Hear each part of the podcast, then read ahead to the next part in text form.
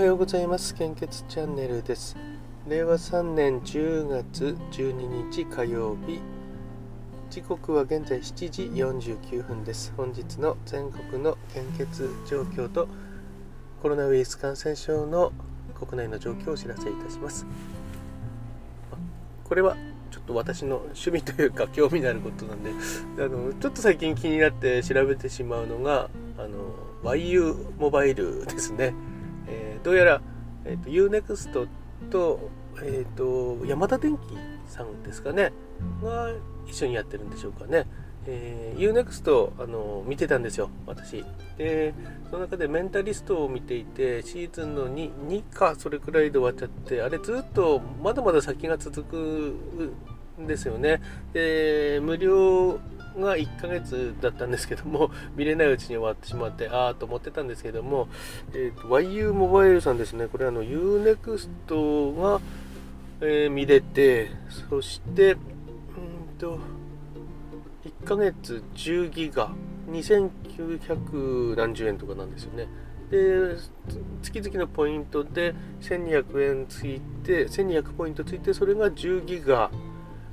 使えるものに充当できると。だから結局20ギガで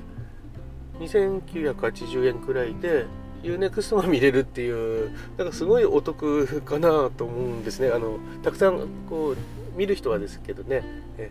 えー、ラインナップもすごく良かったですよね。高いですもんね。あのフールとかよりも高いしもちろんあの Amazon のプライムビデオよりももうあれ500円なんで、うん、ちょっとなかなかこう見るのないんですけれども UNEXT はいや見るの結構あったなという感じでしたね。音楽の方も強いんですかね、えー、で今迷ってるところなんですね。で9月23日になんかすごい1年無料キャンペーンというのがあったみたいでそれ気づいてれば絶対加入してたんですけどちょっとそれを逃してしまったのでただ料金改定してすごい魅力的なのでどうかなとは思っています。で今月あのえ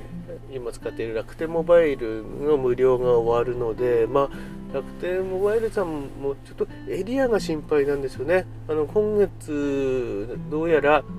あのパートナー回線の契約終わるところが出てくるみたいなんですね。で地図で見るとうちの職場はとりあえずあのー、楽天さんのエリアではあるんですけどもでも調べてみるといつもあのパートナー回線なんですよね。で私の自宅はもう完全にダメなんででエリアで見ると私の住んでる地域はまだあのパートナー回線残してくれるみたいでうんまあいいのかなとこれ自宅がですねもし繋がんないってなるとなんかスマホ送ってくれるみたいなんですよねだからそれもなんとなくいいなという気もしているのでこの楽天モバイルさんとあと今使ってるのは OCN モバイル1これちょっと最高10ギガまでしか使えないプランがないのでどうしようかなって今思ってたんですよね。ねまあ、もう少し考えてみたいと思います。早ければその YU モバイルはうんちょっと回線の速度とかそういうのがちょっと使用感わからないんですけども、どうだったかなと思います。えー、ということであこうやってる間にあの画面出しておけばよかったのにただ喋って忘れてましたすいませんえっ、とですねこれ変わるかな？先にコロナウイルス感染症の状況をお知らせいたしますね。データの更新は昨日の23時55分です。新規感染者数は369名、かなり少なくなりましたよね。1週間前と比べてマイナス230名。一応念のため東北を見ると、青森県ゼロ ですね。ゼロが多いですね。そして多い数字のところも100人を超えているところはもうないので、えっ、とですね、大阪府49名、東京49名、神奈川県も49名ですかね。この3つぐらいでしょうかね、大きな数字になっているのは。このままなんとなく、えー、言ってくれるといいと思うんですけども、えー、基本的な感染症対策お願いいたします。そして、えー、400ml 献血の状況です。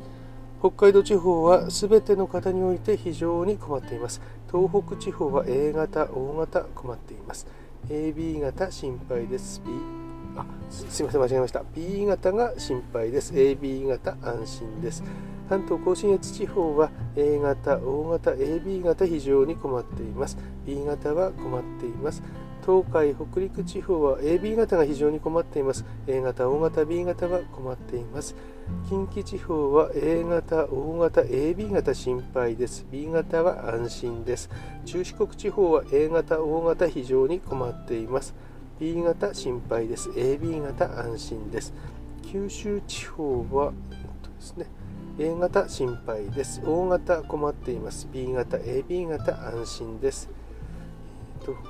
非常に困っていますという方が表示されているのは北海道地方のすべての方そして関東甲信越地方の A 型 O 型 AB 型東海北陸地方の AB 型。中四国地方の A 型と O 型となっております。基本的な感染症対策どうぞよろしくお願いいたします。最近ですねあの公式 YouTube チャンネルですねちょっと長谷川君が忙しくてあの更新できないので私が音声をそのままあの スタンド FM とかで出している音声にですね動画に変換して、えー、カバーページつけてやってますけども、え YouTube に関してもですねやっぱりまだあのちょっと否定的な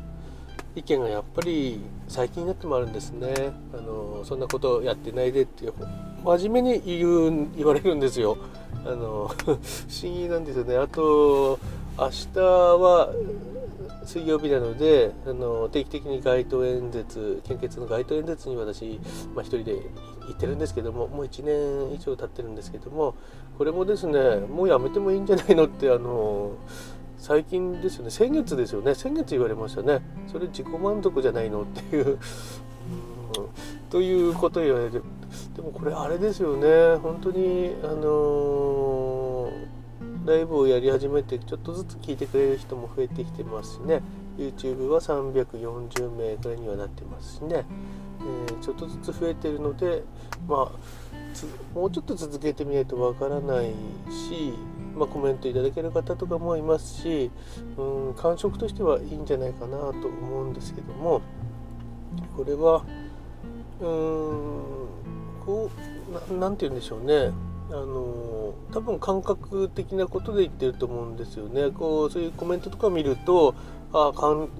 のがあるんだなっていうのが分かると思うんですけどそういうのをなしにですねえっ、ー、とやこう、まあ、自分が分からないこと未知のことなんだと思うんですけどもを否定したりするっていうと後からですねあの困ると思うんですよね。えみんながやり始めた時にやりにくくなっちゃうと思うんですよね。しかも自分の周りの人も巻き込んでるってことなのであのある程度権限がある人の発言ですから。えー、っとで同じことが過去に起こってるんですよね。あのホームページを立ち上げた時 Twitter アカウントを立ち上げた時 Facebook ページを立ち上げた時 YouTube チャンネルが今ですね、えー、あの本当に最初は、えー、そんな誰も見ないんじゃないの？と言ってまあ今10年20年経って今ホームページない会社はないですし Twitter とか Facebook だって普通に当たり前に持ってますよね。というかあの新しい会社とか取引先とか組織お店とか必ずあの調べると思うんですよね。アカウントでどういうところかとか、まあ、相手も、うん、人の情報とかも人検索しますしね、はい。えー、まあそういうのが普通になってるんですけども、うん、どうしてもわからないこと未知のことに対してはやっぱり否定的になってしまうことってあるのかなと思いますね。ねまあ、自分だけの影響で終わってればいいんでしょうけど、あのー、周りの人も巻き込むことになってしまうかもしれないのでそこは気をつけた方がいいんじゃないかなと思います。え、それでは本日もどうぞよろしくお願いいたします。いってらっしゃい。